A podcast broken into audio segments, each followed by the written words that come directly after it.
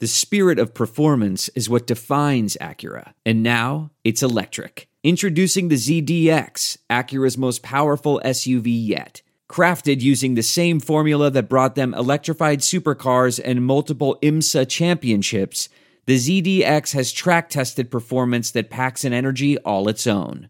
Unlock the energy and order yours at Acura.com.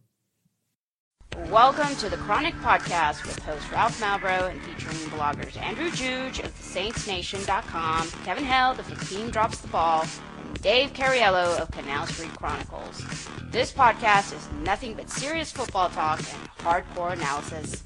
Bing! Take that to the bank. LB. Those are the only letters that matter because the Saints are hemorrhaging linebackers. Kevin's gonna get his horse time. Now here's your host, Ralph Malbrough. There's no going back. You've changed things. Forever. And why do you want to kill me? I don't want to kill you. What would I do without you? No, no. No. No, you. You complete me. Dave Cariello, our fearless leader, got a very special guest for us tonight. Uh, Dave Choate from the Falcoholic has ge- been gracious enough to give us some time on this uh, fabulous Labor Day. Uh, Dave, thanks for joining us. My first question to you is I really have a confession to make in that the Falcons being good and the Saints being good, to me, makes it spectacular. The rivalry, it makes it better, as the Joker soundbite to intro us just said. I really think the Falcons complete the Saints, and it's much more fun of a rivalry when we're both good because it makes us hate each other even more. And I think the rivalry, this is the best it's ever been. Uh, what's your what's the feeling ever at the Falcoholic and with Falcon fans as far as the Saints Falcons rivalry, how it is right now? I think it is better than it's ever been before, and I think the reason for that is just what you said. You know, for the first time ever, we're both good at the same time. You know, and we've been good for several years now. And, and in the past, I think you know when the Falcons and the Saints were playing, it was a rivalry in the strictest sense. You know, the teams didn't like each other, the fans didn't like each other, but you know, we weren't playing for anything. There was no, you know, meaning to those games. They weren't going to stop one of us from going to the playoffs. It wasn't, you know, we weren't in a race for the NFC West title or the NFC South title or what have you. So, uh, you know, it's better now because there's something at stake. It matters. We have more than just pride to play for. Yeah, and I mean, I, I think, let's be honest. I mean, for the first, you know, 35 years when the Saints came in the league in '67, the really only time that they confluenced together and were both good at the same time was '91. They had you, you guys had Glanville. They had the playoff game, and Atlanta won in the dome. But besides that, they had never. The Saints in Atlanta, they had inner spurts of being good. You guys went to the Super Bowl, but the Saints were never good at the same time. But since 06, really, when the Saints got Sean Payton and you got Mike Smith a couple years later, you've both been good at the same time. But the Saints have won the Super Bowl. You guys haven't. This going into this year, what is the re? Give me some concrete reasons why the Falcons are going to be better and get over the hump, so to speak. I think the number one reason they're going to be better, we hope they're going to be better, is finally they have a young, athletic defense. You know, they don't have a bunch of guys. At the end of last year, you know, as tough as it was to watch, and as much as I hate to say it because we all love John Abraham, you know, he just couldn't get on the field and be effective anymore. He was too old. He was too broken down. He had too many miles on him. And you know, you looked at the rest of that defense, and there were pieces everywhere that were like that. Um, you know, they didn't really have a pass rush. Mhm. Dunta Robinson was playing cornerback, and it was like watching a car crash in slow motion. You know, it, it was ugly out there. So I think the number one thing is that they have Mike Nolan, who I trust. You know, is a very good defensive coordinator. I think he did a really good job with what he had a year ago. But they've added a lot of young pieces. This draft was all about you know getting younger, getting more athletic, and so that's that's what they need to take the next step because you know you can you can look at Mike Smith and you could say he needs to be less conservative, and he does, but that's not a huge leap. You can say the offense can be a little bit more effective, and it can be, especially with Steven Jackson. And I think it will be. But the defense is what's holding them back. You know, they've blown some major leads because of that defense. So if they're going to be better this year, and I hope they will be, it's going to be because they finally have the pieces to do that.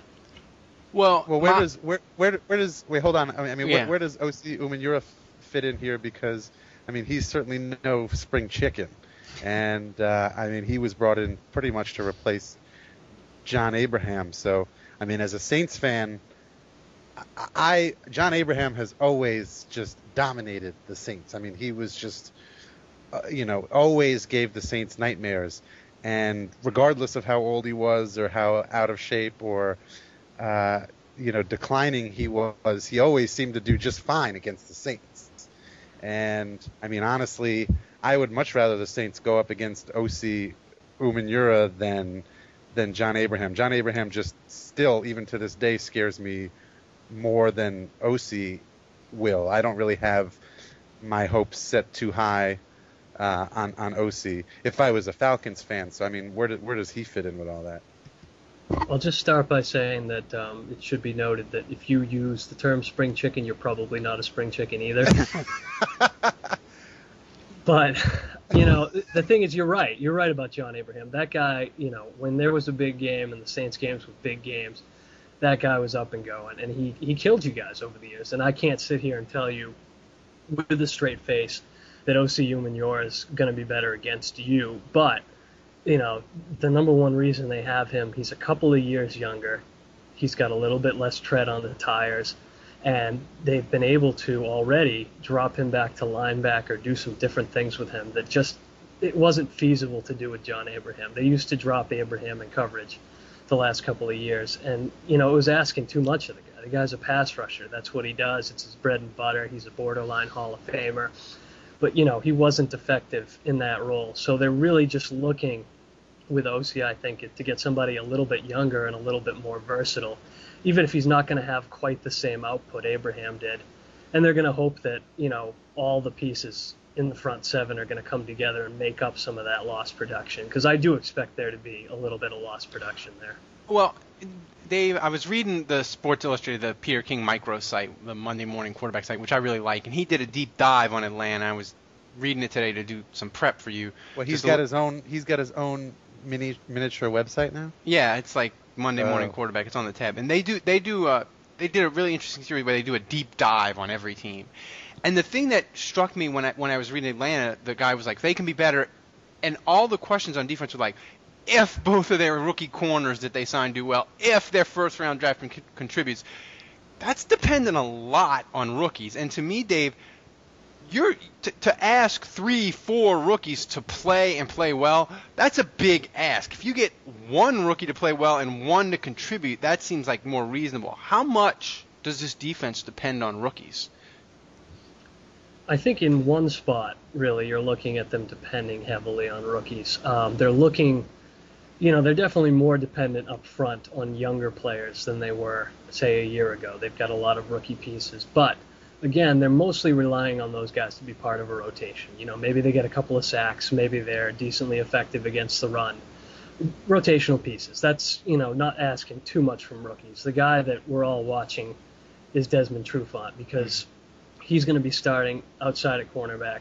You know, there's nobody lurking in the wings who's going to be ready to take over for him if he falters. Um, you know, the other rookie second rounder, uh, Robert Alford, he's he's a freak. He's really athletic. He reminds a lot of us of Brent Grimes, but he's definitely at least a year away from from contributing. So they're really reliant on Trufant, and that's the big one. And I think you know that that's a legitimate concern because we're facing a lot of good quarterbacks this year. We got to play you guys and Brees twice. You know, I'd be stunned if Brees wasn't trying to pick on him. So it's really going to depend on what he can show. I'm reasonably confident the rest of the defense they're they're not too heavily mm. reliant on rookies. They've got a few nice pieces. It's coming together, but if Trufant can't get it done, it's going to get ugly. Well, I mean, not to compare Trufant to Corey White for the Saints because obviously Trufant is a high, a much higher pick. But the Saints were kind of forced last year early. They had to play Corey White as a fifth round pick, and literally, quarterbacks were coming to the line and pointing at him, and just destroyed him for a good solid month. And that's the thing with a rookie quarterback. can you, in your opinion, can you sort of absorb the growing pains if it's a really rocky first four, five, six weeks for this guy? I think you have to. I, again, I don't know what the alternative is. Mm-hmm. I think you could probably go out and get a veteran free agent, but they've been patching things over like that for years, and it's never really worked out the way they want it to. A lot of these older guys haven't worked out. Dunta Robinson was basically a bust for the amount of money they gave him. So they're going to have to accept that there's going to be some growing pains. Um, and, and one of the ways they're going to do that. Show is me giving- that smile again. Sorry, every time you say growing pains. I'm just going to keep saying it then if that's what I get. uh, but you know, the, the, the reason I think that they're willing to do this is because William Moore and Thomas DeCoud in particular, and to, to a lesser extent, nickel corner Robert McClain, they can use some of these guys to help out. They're good athletes. They can get across the field. You know, you, you've seen in action, of course. Um, they can make turnovers happen by jumping routes and such. So they'll give him as much help as they can.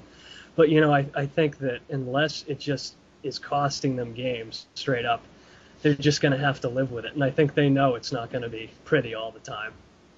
Yeah, I mean, what as we, as I look at you guys' offense, I think your offense is just tremendous. Except you, ha- let's start with the offensive line. How big of a concern? Because y'all did some, you did some off-season changes there. How much of a concern is the offensive line? And did the preseason make you feel better or worse about it? Well, I think they're going through some growing pains. Show me that smile again. Sorry, I'm, I'm, I'm, I Thank missed you, my cue. I. I wasn't paying attention. Jeez, man, jeez. Um, but you know, it, it's.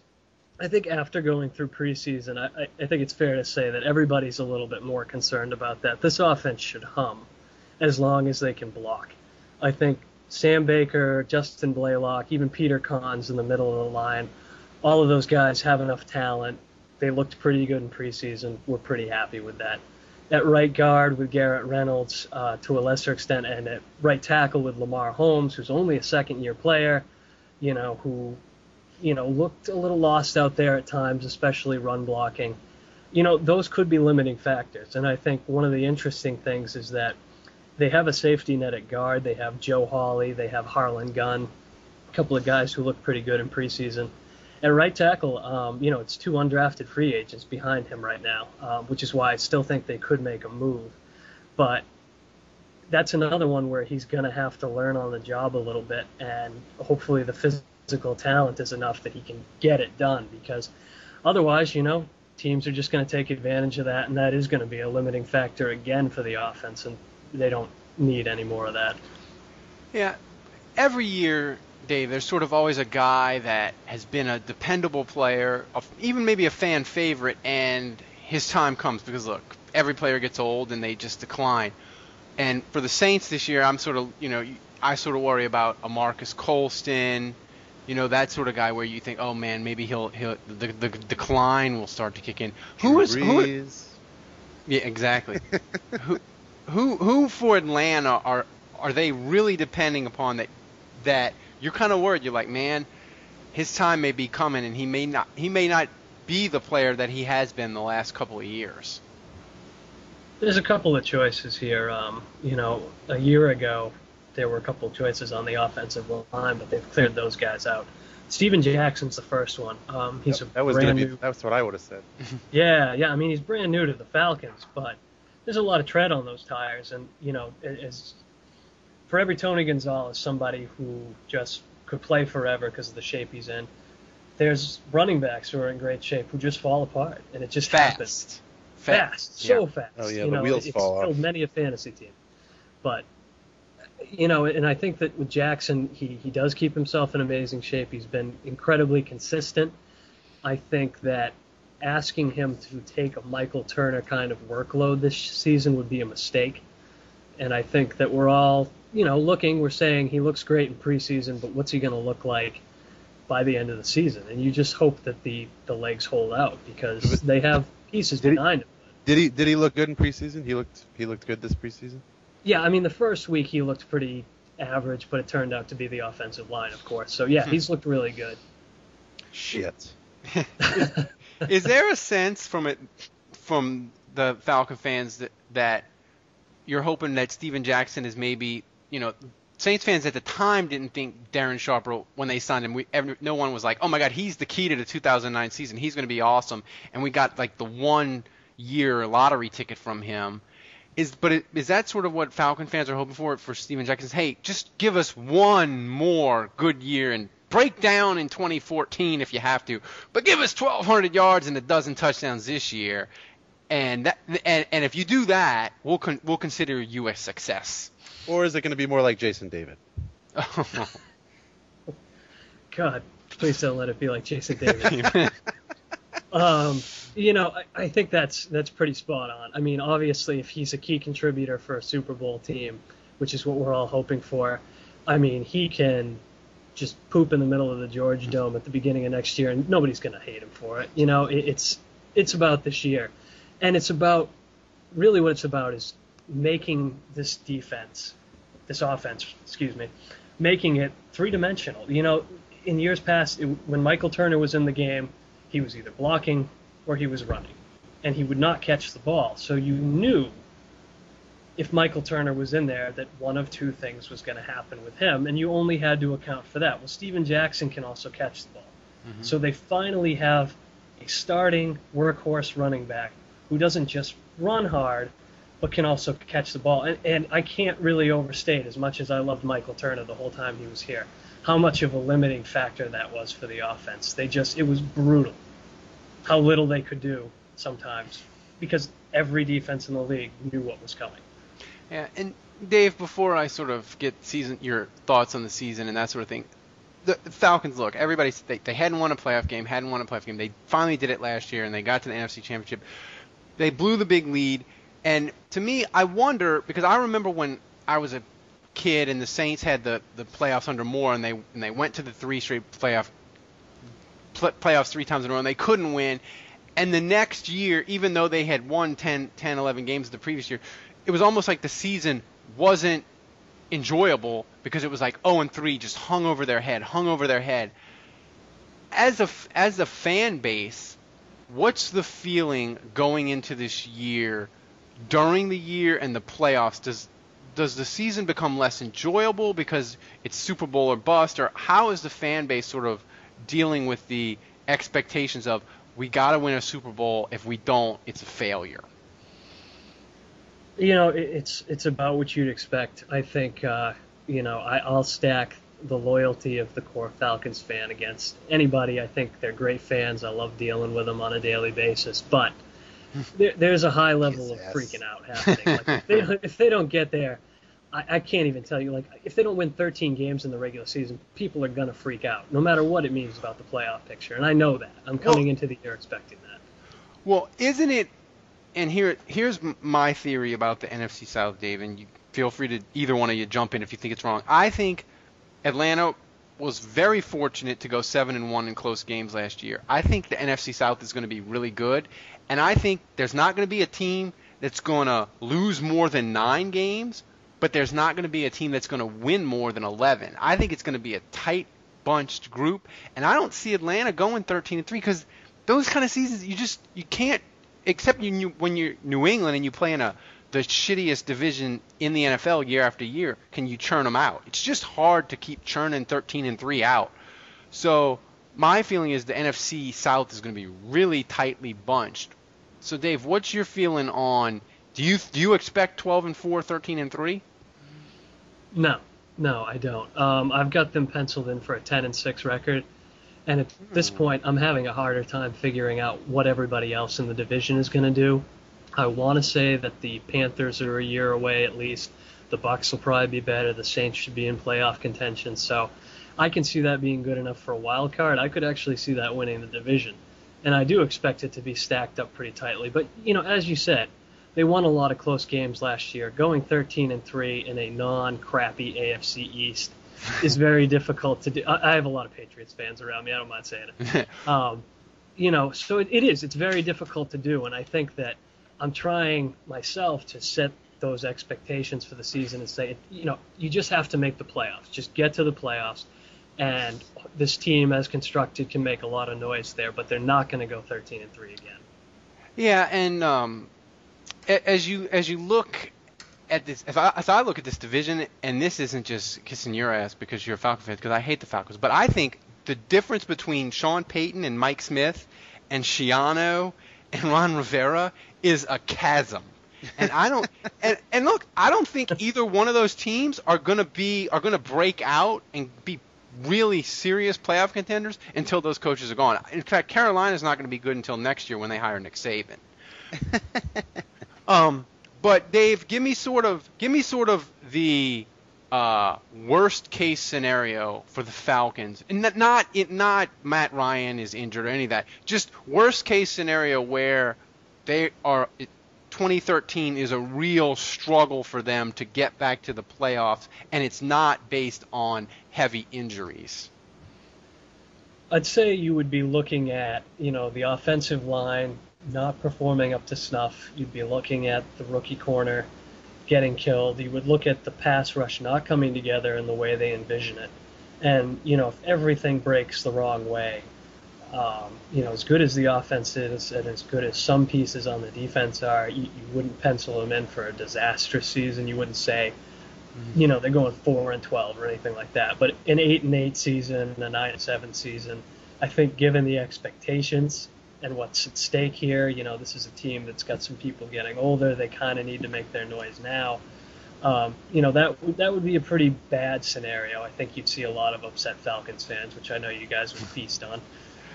Well, here's the thing with you. I'm looking at you guys' schedule, and it seems to me it's sort of similar to the Saints, and you better get a you better get a good start early. I mean, you play play the Saints on the road early first this week. That's obviously difficult. But then you have the Rams and the Dolphins and the Patriots and the Jets and the Buccaneers and the Cardinals, and then the ending stretch.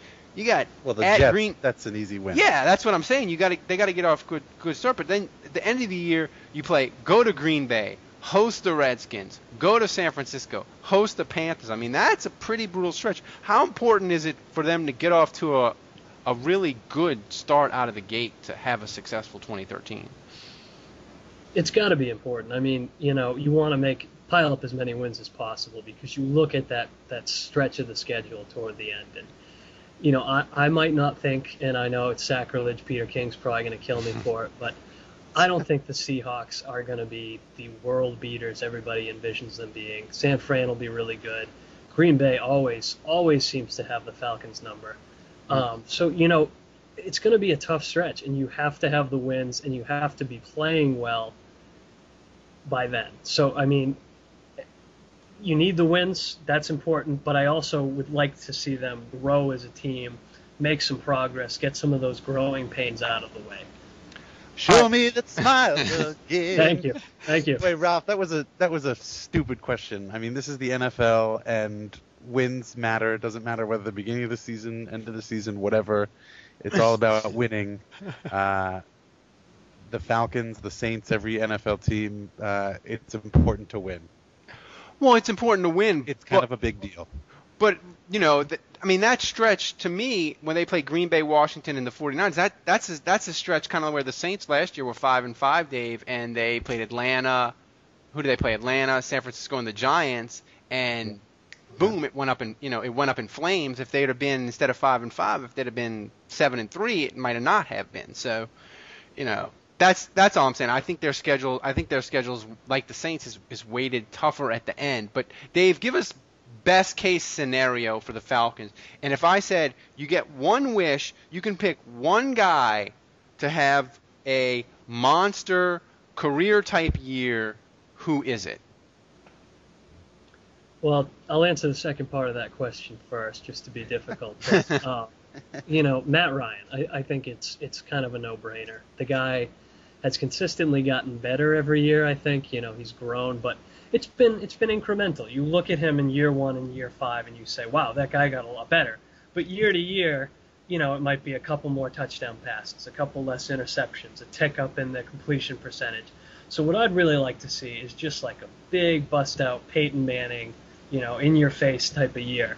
And if he has that, they're going a long way. And I think that if he has that kind of year, if they don't make a ton of mistakes on the coaching side of things, if they're not too conservative, if they can solve some of the short yardage issues, if the defense takes a step forward, maybe they do go 13 and 3 again. And you know, they're at, at that point they're seriously in contention for a Super Bowl run, and I expect you know that they're going to at least make the playoffs and make that kind of run. But I think you know best case scenario is they have a fantastic regular season, they get another first round bye and have a little time to kick it.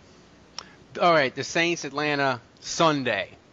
Um, Dun, dun, dun. what's what's the wide res- what's the uh, what's the situation with Roddy White and his ankle? You know, it's a low ankle sprain. Um, I don't think anyone's too worried about it, except for the people that mistakenly think it's a high ankle sprain. and I can't imagine why they think that, except that you know maybe our beat writers aren't really on point. But you know, it, it was one of those things. It was misreported several times as a high ankle sprain. I don't understand why. From all accounts, it's a low ankle sprain. Roddy White's never missed a game. He'll play. I mean, it's it's you guys. He'll play. So what's what's your feelings on how the how the game's going to go, and uh, give us a pick. I think uh, you know, as always, Falcon Saints games are always close, infuriatingly close. Um, you know, to the point where we're all going to be a little bit stressed out the first week of the season, which is never a good start. But I do think, um, you know, the Falcons and Saints will split the series again this year. But I think the Falcons win this one. I think the Saints win the one in the Georgia Dome, actually. And I do think it's because, for, from my perspective, anyways, you know, this offense is great. They're going to come out of the gate swinging.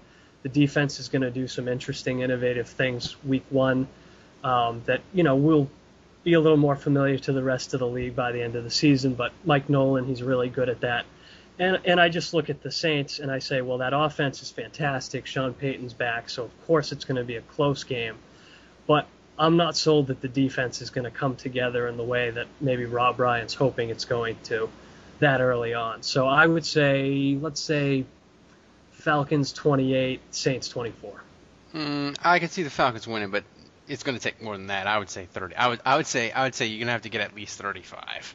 But we'll see. And and and Dave, thanks for joining us as always. People go to his site, Falcoholic. It's a great site. Uh, they post. You're on you're on Twitter. Um, before one last question before I go, how how much angry people come at you uh, on Twitter?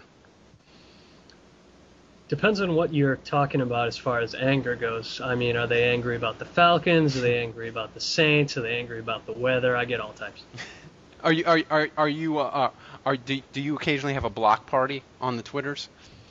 We, we have a few on the, on the tweets, tweeters, you know, um, but yeah, no, we we get plenty of angry people, and I've over the first few four weeks of the uh, preseason, I was called a homer several times, and I was also accused of not being loyal enough to the Falcons. so clearly, I'm doing something right. You are.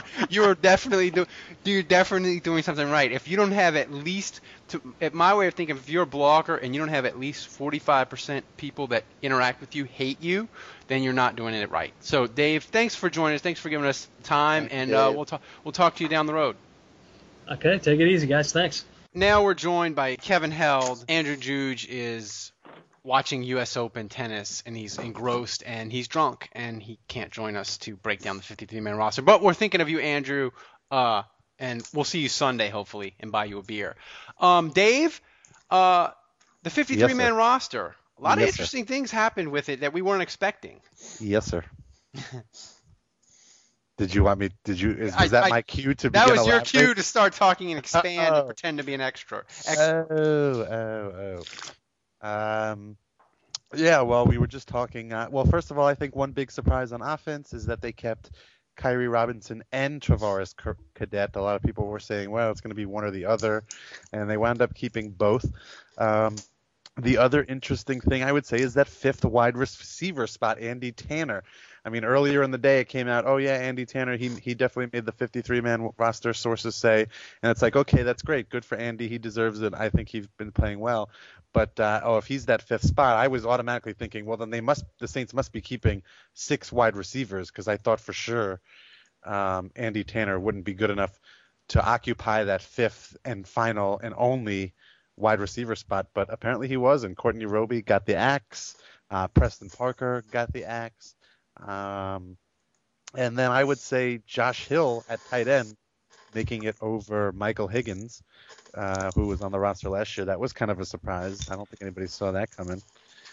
And uh, on defense, well, everybody was freaking out that Rufus Johnson didn't get asked back to the practice squad, but they announced that today, so that's good. Um, Rod Sweeting at cornerback. Um, just just overall, I would say it's definitely a surprise that they have six undrafted free agent rookies. Ten percent, almost ten percent of the 64 that made it league wide.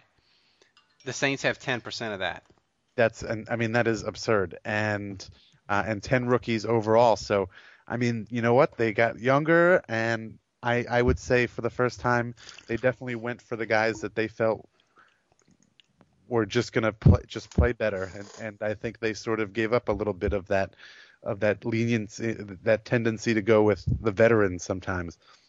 Yeah. Um, and uh, but I mean, six undrafted free agents. I mean, they've always taken one or two on offense. I think the reason you have six this year, which is seems so much high, is because they're finally taking finding guys on defense.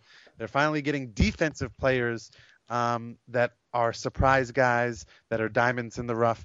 They have until I mean I'm, I'm assuming Rob Ryan is maybe to do with this, um, but until now they were terrible, I would say, at scouting defensive players and bringing in young guys and finding those diamonds in the rough.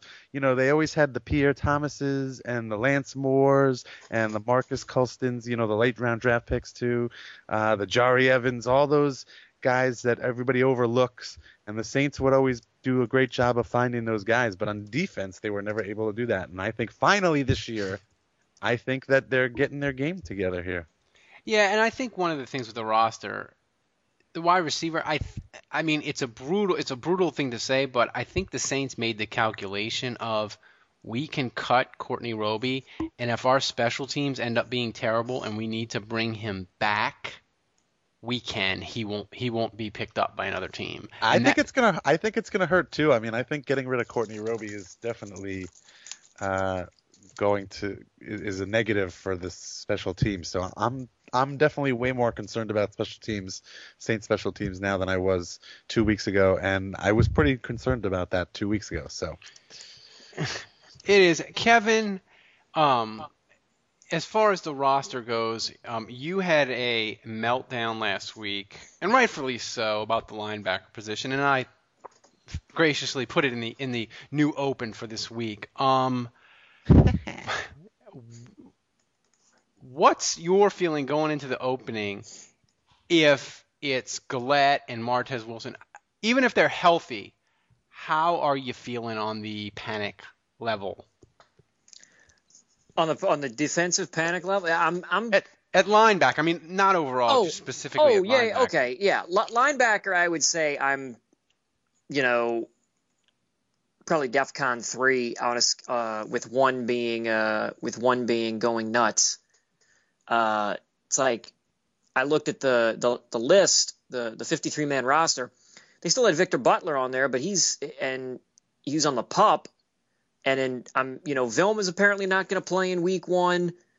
I I don't So- think he's gonna play ever. Put me on, you know, write write this down, do whatever you want, but I just I feel like Vilma's gonna be on IR when it's all said and done. I don't think he's gonna be contributing at all this this year. But it's I'm it's, not optimistic. but then it's like they've got 10 guys, and I'm including Vilman and Butler on this. They got 10 guys listed on the 53 man roster at linebacker. They need every effing body that they can get on there. And the sad thing is, you know, Butler's already on pup, and, you know, what Dave said about Vilma. And then it's, it's just. I'm I'm sort of at a loss for words because you, you do a compare and contrast, and the Falcons only have Dave, what, what did you say? Four or five linebackers? They have five total linebackers now. Kroy Biermann is listed as a defensive end, and he'll come back and he'll act as a linebacker sometimes. But technically, as far as middle linebackers and outside linebackers are concerned, they only have five. They have three outside linebackers and two middle linebackers on their roster. That's it. I mean, one of those guys goes down, uh, they got to start hitting the free agent pool.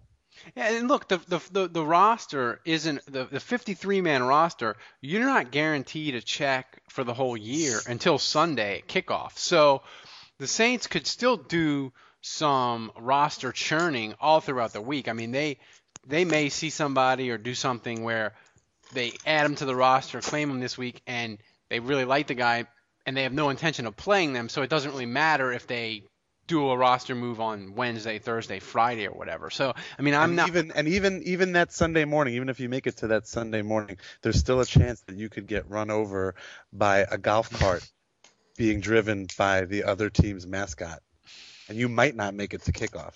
Oh my god. Well, that would be that would be make me pretty pissed. I would almost be as pissed as that Tampa kicker who got a staph infection and Tampa waived him and called it a non-football injury and he's like, "Motherfucker, I got the staph infection in your building." and they didn't even call him to cut him, they sent him an email. Oh, They don't show that on Hard Knock. No, they don't. oh. God.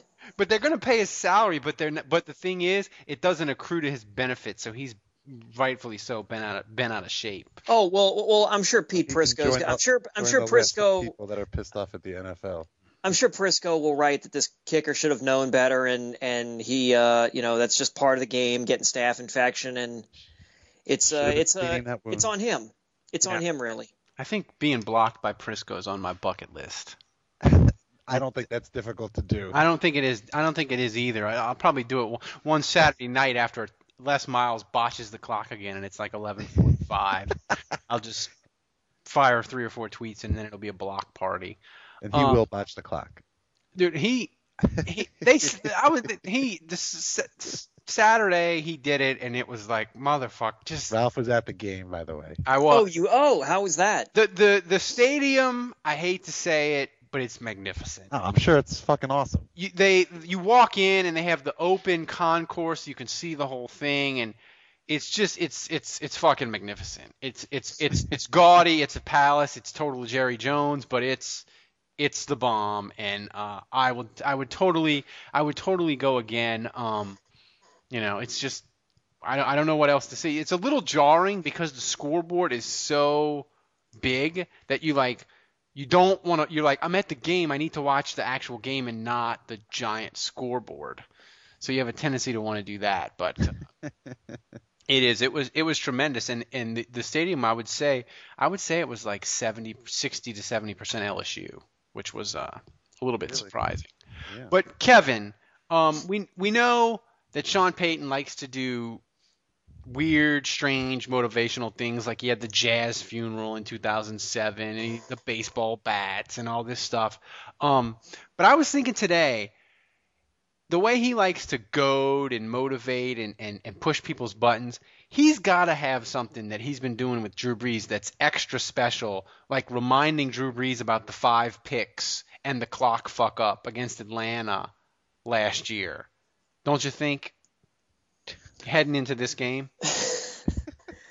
I, I really wish I had something snappy for this. The hmm. sad thing is, I don't. God. I don't think that he's filling Drew Brees' head with negative thoughts. Well, no, Right. just like I you're mean, gonna, I- I- just like I- you're gonna get them. I'm reminding you know, you need to pick up your game. You know, I, I mean, I, I could I could see Sean Payton maybe like, and and so help me Christ, if Bill Simmons comes after me for even referencing this, I'm gonna fucking pu- punch him in his goddamn Baston head.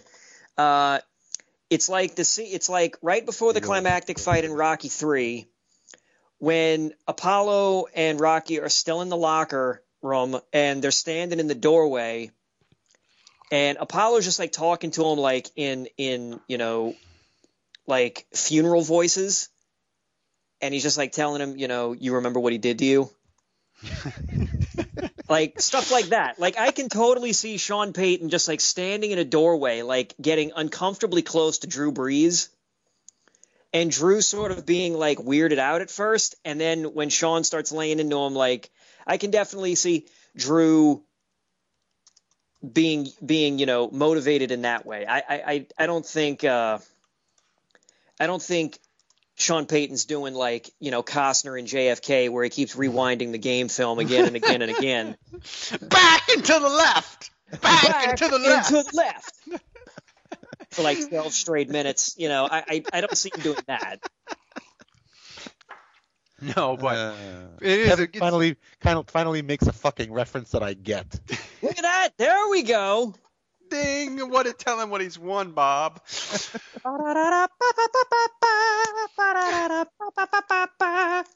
I was thinking they they I'm thinking they have to break maybe break out something with Gleason, retire his number, have him lead out the Saints. But I- I would think if, if they were going to do that, they'd they'd have announced that already. You know, They're they gonna save that for the playoffs.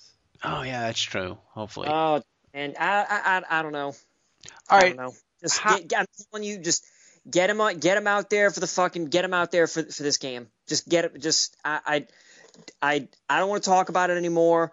Just turbocharge his fucking wheelchair and have him rocket out to to midfield at the very end, and I guarantee you that fucking stadium is going to go absolutely ballistic.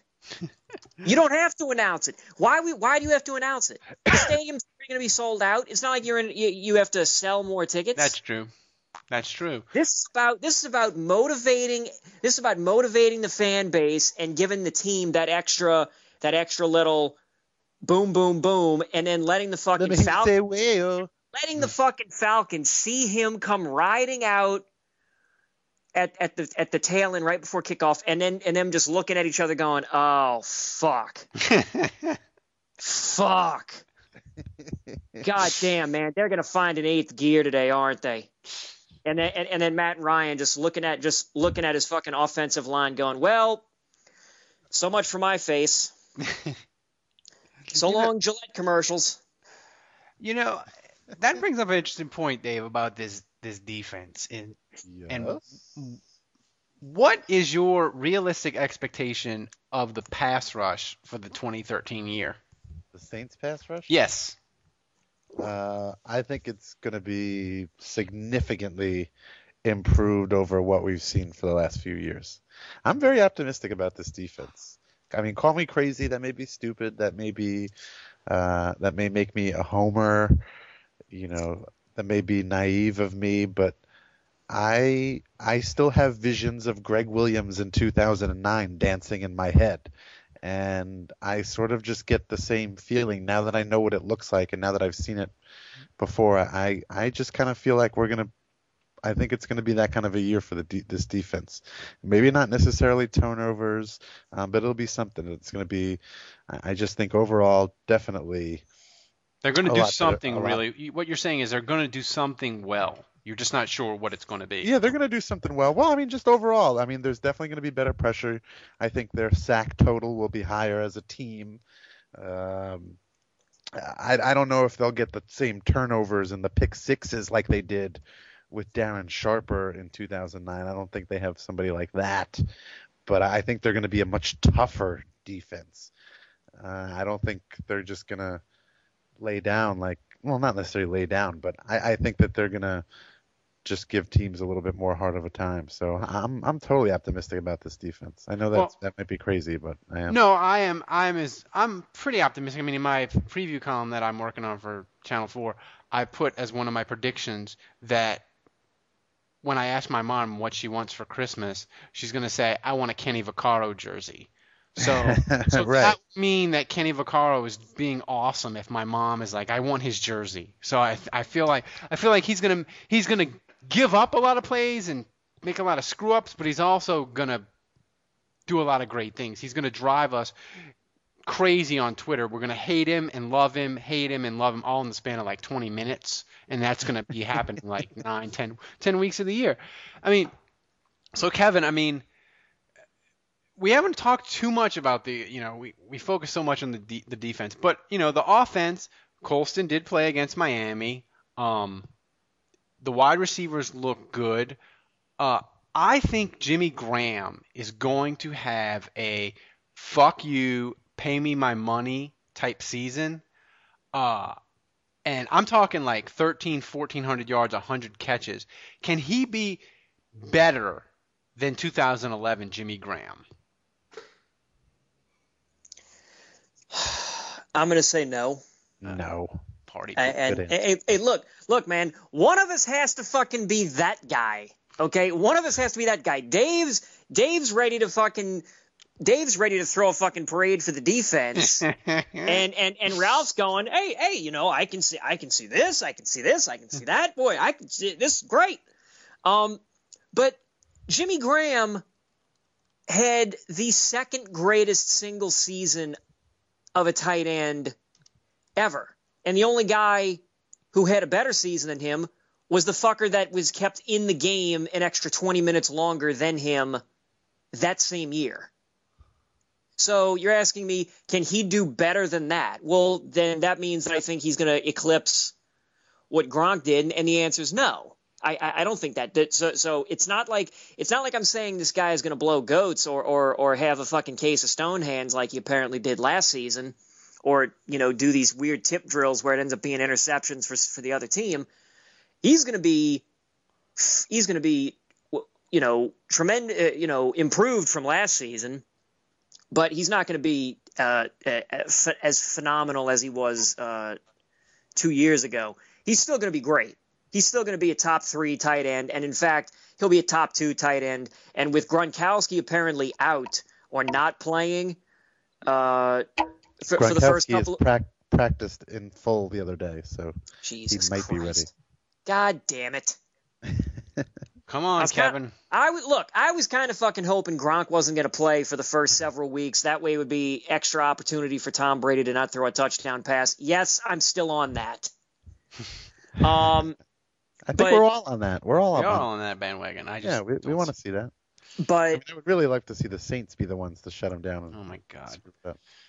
Screw it up. That would Uh, but I can definitely see Graham like just stepping up and just saying, okay, everybody was all on Gronkowski's jock strap and and all on, you know, oh, what's what's going on with Gronk's back? What's going on with Gronk's forum? What's going on with Gronk's Twitter account? What's going on with Gronk's uh, Spanglish? You know, what's going on with this and that? and I can just see Jimmy Graham going, uh, you know what? This uh, this uh, ginger Mexican fella here is gonna curb stomp the hell out of all the defenses here in the NFC. So I'll just keep doing what I'm doing. Peace. Yeah, I- Boom. Gonna go fly But- my plane now. right. Like like you know, Ralph's talking like 1400 yards, 100 catches and all this other kind of stuff. I- I'm not I I I won't go there. I could I see him getting like 1100 yards and maybe like 80 catches. 85, 90, yeah. I Which mean, is still, I mean, shit. Anybody would take that for a wide receiver, let alone a tight end. I, I so- think I, I would think take for what Jimmy- he did last year. Last year was, I mean, totally fine. I mean, everybody feels like he didn't have a great season last year, but that's just because they were comparing it to 2011, where he was blowing everybody out of the water. Last season, he had uh, quite an excellent season. Uh, nothing to to laugh at whatsoever. except and I the would drops. gladly take that. that. was the that yeah, the, well, that- okay, but uh, you know, just think if he didn't drop the ball, then his season is uh, that much Yeah. more incredible. No, I mean, I mean, I'm ag- I'm agreeing with you. I think the one thing I wish he would, it would be, I think it would be funny is since he's got the the love of flying. Every if every time he scored a touchdown, he would like take out a picture of, of the plane that he wants to buy, and every touchdown it would get better and better. So like on, tu- you know, like if he scores a dozen touchdowns, like then he's pulling out a picture of a Gulf Stream, and putting it up to the camera, being like Loomis, and point at the, point at the Gulf Stream. But All right, pop, wait, all right. Pop, so pop quiz to Kevin and to Ralph. How many? What do you? What I want you both to to guess what you think Graham's stat line was from last year. I want to see how close you are to how much to what it actually was.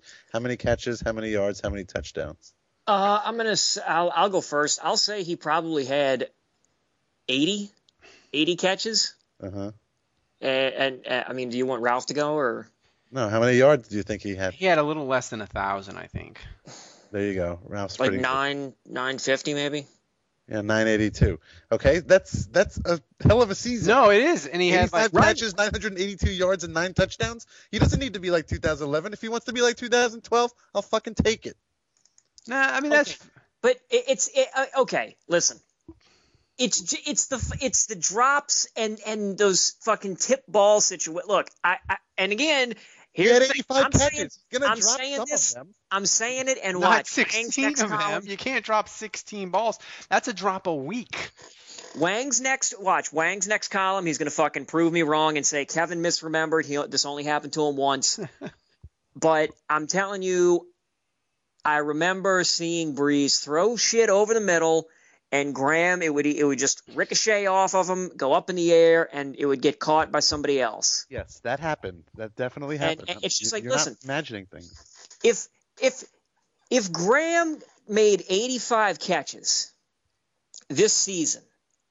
Led the team. and he was and he was targeted say i don't and he and he you know only dropped like five and had a th- 1,100 yards. It would be awesome. That's a ridiculous. yeah, season. that's a ridiculous season.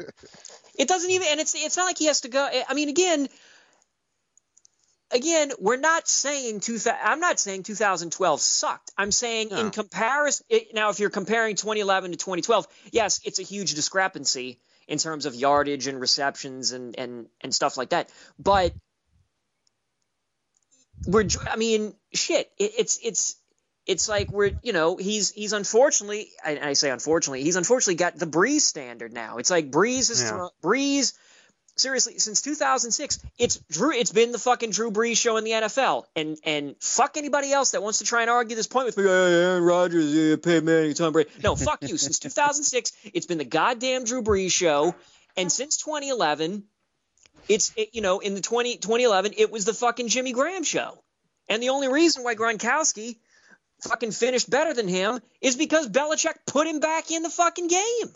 Well, yeah, and I just thought of something that makes makes Dave point Dave's point of if he has if he has last year, it'll be a fantastic year, and that's Ben Watson.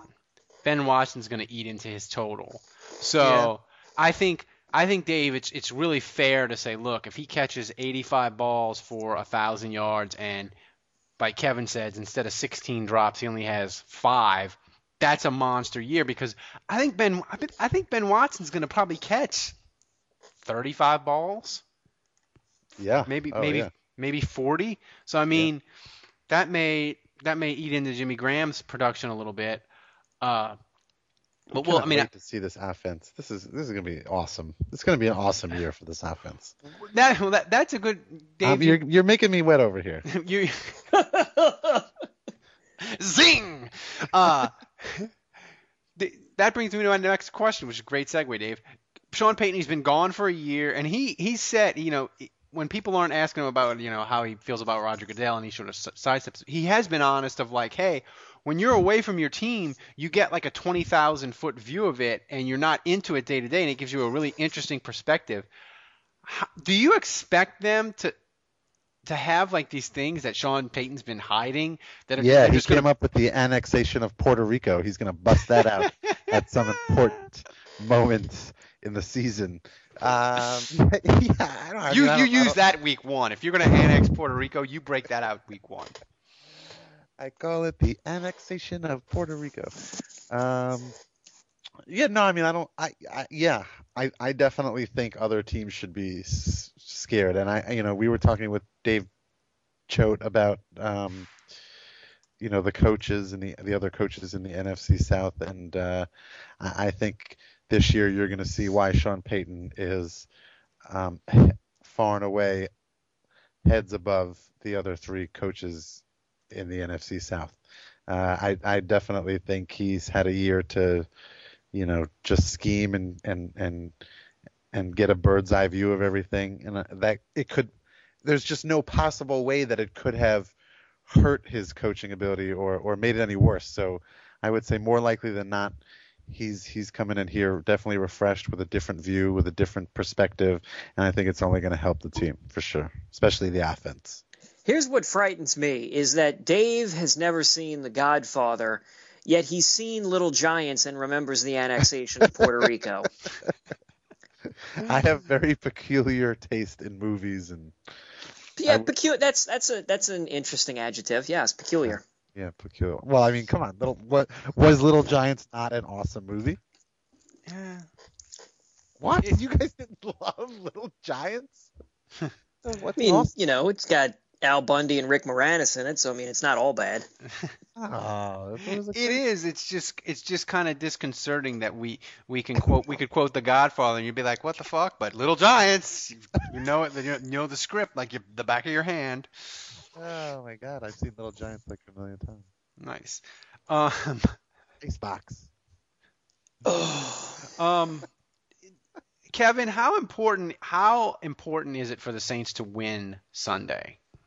Just in the in the grand scheme of the the the setting for the season and all that stuff. I love I love that question. You like that? Kevin, how important is it for the Saints to defeat their division rival in week one of the season in which their coach is back and The blood feud. Yeah. right? I mean, Well, he asked Very. Dave early. Dave showed earlier Very. if it was important for the Falcons to win games.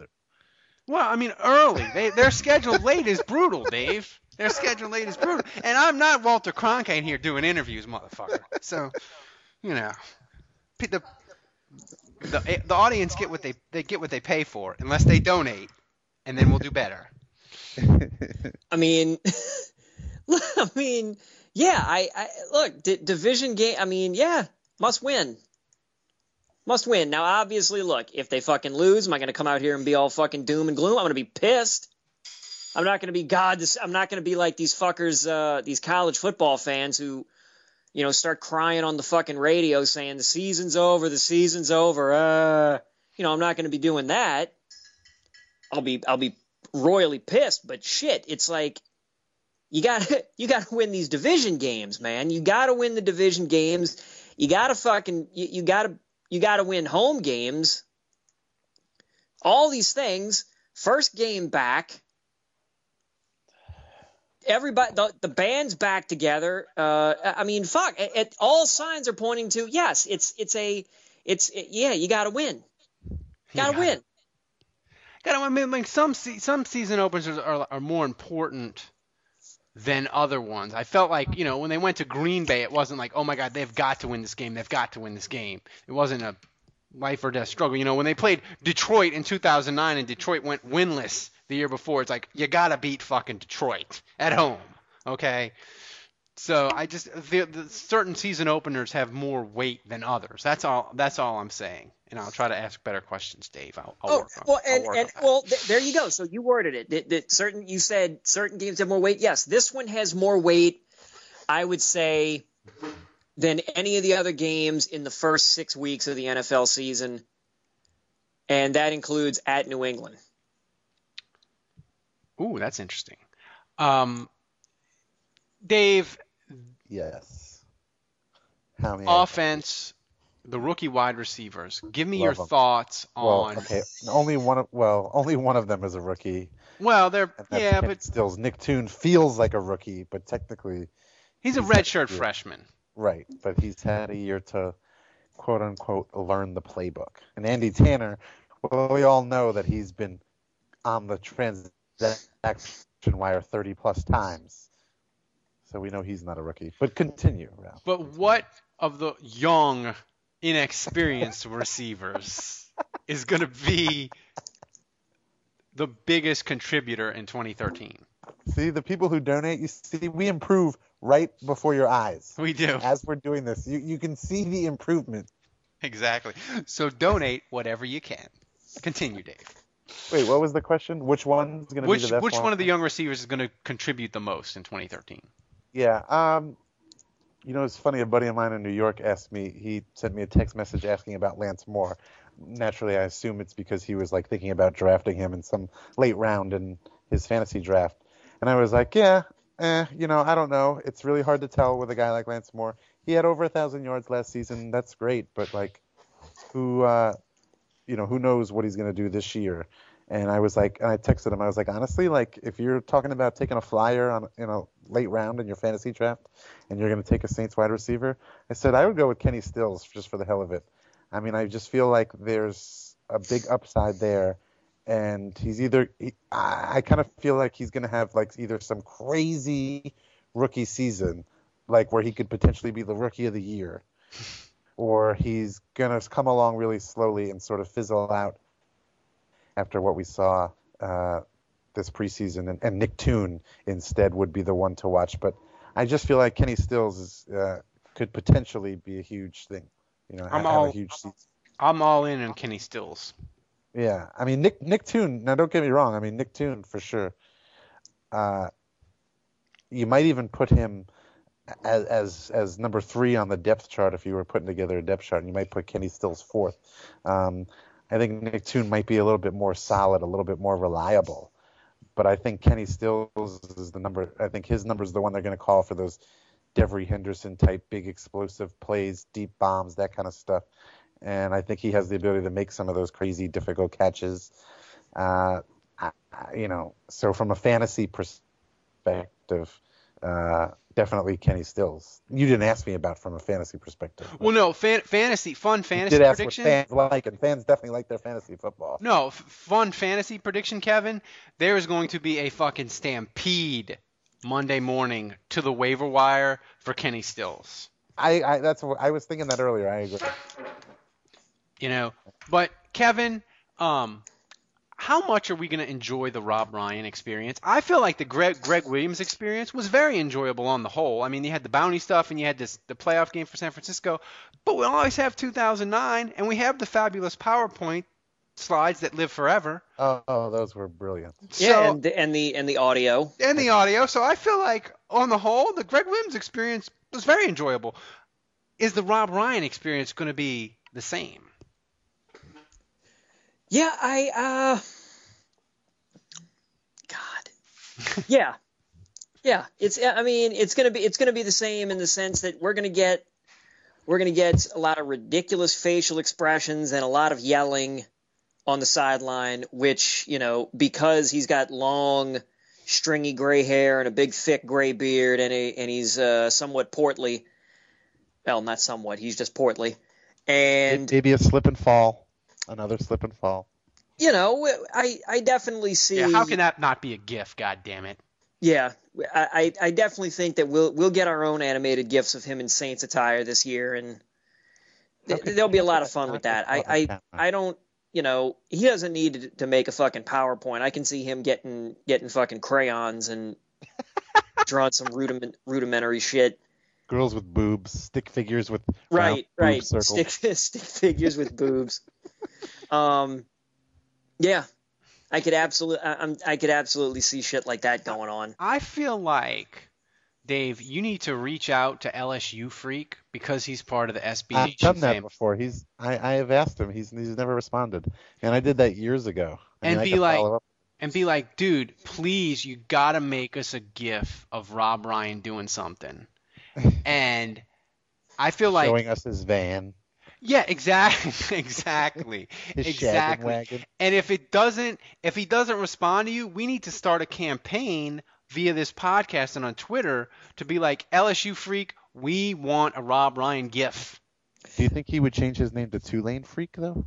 No, he would never do that. Dear But he, God. but I think he could get you a Rob Ryan gift because you are part of the SB Nation family. Re- I And, and you think, see, and you see, Dave, here was your mistake. You went a few years ago. You need to let him. You need to remind him. Hey, I wor- I I do a podcast with the uh, with the uh, famous Ralph Malbrough, and you know that that uh, that should help. Am I really gonna drop drop Ralph's name? Is that really gonna get me something? I'm almost Sure. up to 500 followers on Twitter. Right? Give it a shot. Um, actually, SB Nation has a whole gift team. I could probably just ask them. You could. Can you? You could. That's true. You can. You can. But they just do plays. Can I like make a request of like? no, they'll do. I They'll- mean, they'll do anything. Anything Oh. that gets like caught on camera, like on the sidelines or anything. But no, no, you can't. Like, but like LSU freak would like put Rob Ryan in Breaking Bad. Oh yeah, yeah. Well, I don't know. I'd have to email them. I guess they probably wouldn't. If there's copyright issues, they won't do it. Oh. Oh yeah, yeah. gonna break LSU, those. LSU freak. LSU freak lives in uh, international waters, so he's not bound by uh, by our standard laws. Right. we have a whole legal team that stuff has to get approved. Um. All right. Before we get to season predictions and our thoughts on the Falcon game, Kevin made his wrestling debut this week in a Royal Rumble. no, no, no, no. Battle Royal. Battle Wait, Royal. Battle Royal. So Kevin, give us, give us The the play-by-play. Royale with cheese. Yes. Give us the Yeah, That play-by-play. reference, Kevin. That's what they call. That's what I they call the Pulp Royal Fiction. Rumble in uh, in Amsterdam. Uh, give us the play-by-play and start with your costume, name, and entrance. Speedos. He was wearing Speedos. Actually, no. It, it okay. So it was for a independent promotion in Mount Vernon, Illinois, which is like 70 minutes away from St. Louis. The the guy Drove that I'm 70 tra- miles for his passion, people. That's right. Uh, the guy that uh, that's training me, he called me up earlier in the week and asked if I wanted to go. A couple other guys were going. It's like His sure. trainer happens to be called Mr. Miyagi. and they won. Miyagi's dead, man. Poor Pat Morita? Miyagi's Like really in real life, Pat Yeah. Morita is dead. Yeah. Yeah. Oh, rip. Yeah. Jesus Christ, man. Boy, you I mean, you don't know the Godfather, you don't know Miyagi's dead, but by God, annexation of Puerto Rico. Miyagi Okay. lives on in all of our hearts He does. Yes, he does. forever. Um so the, and and the whole idea was going to be okay, you just announce. By the way, I have a cat named Mr. Miyagi. Screw this man. True story. I had a fantasy team, Chairman Matt, Chairman Meow last year. But go on, Kevin. Go on. that reminds me of of an episode of Archer where they talk about a bunch of cats dying, and the guy says, "Wow, it's a real Auschwitz here." Oh, It's we funny are. because you Anyway. watch Archer.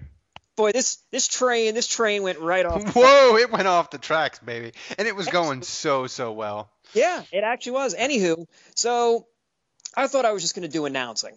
So we get there, and the trainer's like, "Hey, you, we should do that this spot we were talking about where I, as the announcer, enter a battle royal as like a bit." So they bring it up to the guy, and the guy was a little timid at first, but he said, "Okay, fine." So the whole show. I'm actually, you know, doing the thing. I get in the ring with the little piece of paper. I say, you know, introducing this guy from so and so, weighing this much. I do that the entire show. I announce the battle royal, and we had planned it so that way I would be the last guy in. And sure enough, you know, like I kept time on the watch, and I would introduce every guy as he came in, and then the last guy supposed to come out. Nobody comes out of the door. Everybody's looking at the door and I'm and I get right fr- I I start to like okay we need the last guy I go right to the door and I'm like oh wait a minute it's me and I made everybody fucking I w- well first I think everybody was very confused I I didn't I probably didn't do a good enough job of being a dick throughout the show but that was probably me being nervous so I say all that. I had on a nice suit jacket. I took the suit jacket off. I folded it over a chair. I took. I uh, had. Hi- I was hiding a uh, Under Armour shirt under my dress shirt, so I took off my dress shirt. Had the Under Armour shirt on underneath it. I had shorts underneath my pants, so took my shoes off, put the pants on, and I had brought out a school bag during the last intermission that had my knee pads and elbow pads in it. So I turned it upside down like I had, you know, secretly prepared this whole thing. Everybody's like, what the hell is he doing? And I'm like, I'm getting in this damn battle royal. So the plan was to have one of the guys that came in the car with us toss me out. Well, the problem was he's getting beat up in a corner. So I have to sort of stall on the outside of the ring. So I start doing like jumping jacks. I put my foot up on the ring to like stretch my legs. I got people starting to yell at me now, get in the ring, get in the ring. And I'm like, no, I'm waiting. I can wait. And people are now getting mad at me. Like all the all the Hoosiers that are around the ring are like yelling at me, like, you get in the ring, you're a That's coward. nothing new for you. People are mad at you all the time. Exactly. And so you're right. And I was fully prepared for it. And I'm like, I'm not a coward. I'm smart. My time. Jesus, lady. And and all these people are just like, I'm mouthing back to them. And then finally, the guy gets uh, the guy gets clear. I climb into the ring, and I, you know, you know, jump around a little, and then I turn around and I point at some fans. And as I turn around, my pal comes from behind, clotheslines me, and knocks me back over the top rope, and I'm out in like two or three seconds. Nice. Is this on tape somewhere? Uh, sadly, no. I've tried looking. God for it. I- I- Damn it! How many people were there? How many people were in the crowd? Maybe like fifty. Oh, okay. Hey, Kevin, when we did stand up, that would have been a full house. Oh God, yeah. Yeah, but, I, but in comparison to the shows in St. Louis, though, I mean, the, the shows in St. Louis can get up to like 400. Whoa. So that was your wrestling debut. Did, did, did you feel like was it everything you hoped it would be? Uh, a little bit, yeah. Are you gonna actually wrestle at any point? Oh yeah, no, that's still the plan. Oh, okay. this okay. this was just like a this was just you know hey we had this idea for a for a, a comedic bit in the battle royal so let's just do it and the guy who was running the show was like okay sure and he liked me doing the announcing so he wants me to come back you know for his next show so That's good. You're on the you're on the fast track to being uh, a hated wrestler announcing. I feel it. I feel it in my bones. Yeah well I, you know it in and, bones. and I, t- I tell you what though whenever I do make a an actual wrestling debut uh Please make in sure St. somebody- Louis. Well, it's it'll be taped in St. Louis, and I'll make sure that I get you guys the copy immediately. Mhm. Put that shit up on YouTube. Okay. that was that was trem- that was tremendous. I feel like I, I need I need the video, and that I don't have it. I feel like there's a gaping hole in my life that I, I just want to look at it in YouTube and mock you on Ralph Twitter. has a endless. gaping hole. He just said. Right. I do. Right. In my head, apparently. Yeah. All right, let's start with um, Saints uh, season predictions before we get to the Atlanta game. Dave, your thoughts What? on the Saints season as a 16 and 0, 16 and 0, lose in the divisional round. Oh my No, I'm kidding. I'm kidding. uh, no, the season I'll I'll go with uh, 11 and 5 and they win the division. And uh, I'm not going to make any predictions about the playoffs. Kevin. God. Man, I'm I'm uh, Ugh. I nearly said I nearly said my inner wang. Um, leaning nine and seven, but my head's telling me nine and seven. But fuck it, I'm going with my heart because I'm a Saints fan and I'm also an idiot. So I'm saying ten and six. Boom, boom. I'm I'm saying 10 and 6 as well, Kevin. I think they'll go into the last week of the season You guys are pussies. 10 and ev- 6. even needing to win and get in or win and have they'll need help because I think the NFC is going to be really strong. Well, I, well, I well, the, the last the last two games, the last two games are divisional games. So I think the last two weeks it'll really be like, all right, who's you know, it'll be like one of those jockeying for position situations where the Saints really need to win one to make sure that they get in, win two to make sure they get a home game, something like that. Yeah, I, I just I, I don't the, the thing with the NFC is all the garbage teams are in the AFC. Like there's no team. I mean, who in the NFC can you look at and say they are going to be fucking terrible?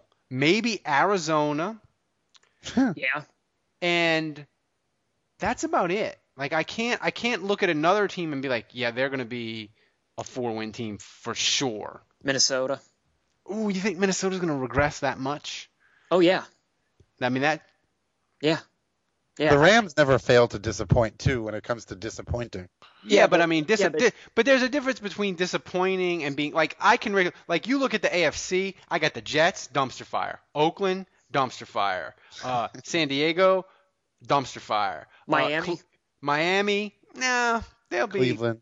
Cleveland. Kansas Cleveland's City.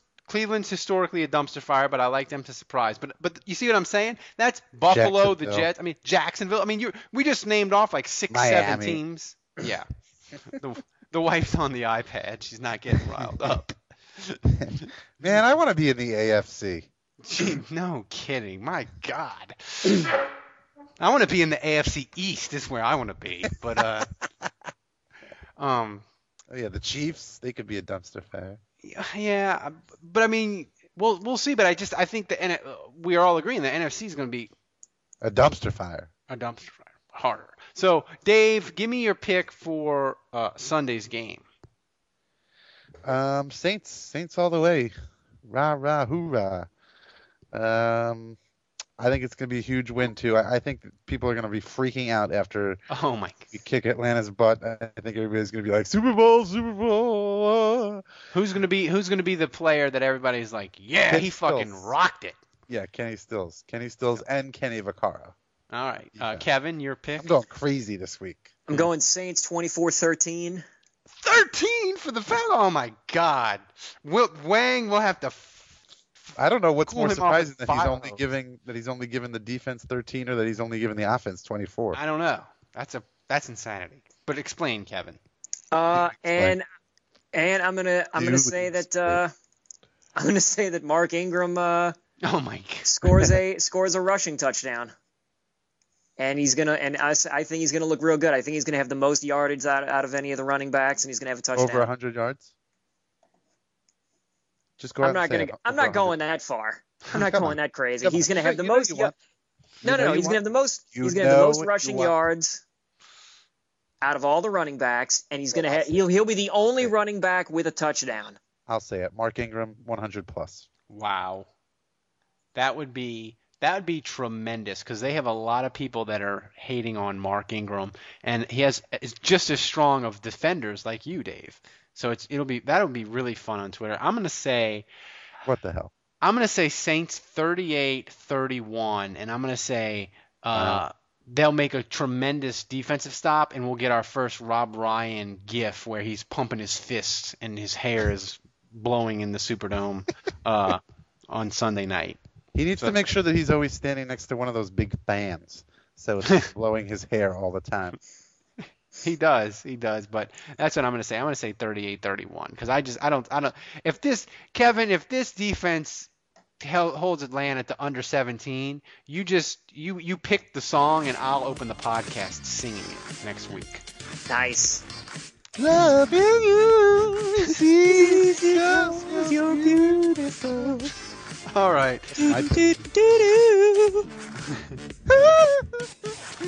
All right. So for our fearless leader Dave Cariello, for Kevin Held, um, for Dave Choate from the Falcoholic, uh, thanks for joining us. Uh, until next week, uh, be safe.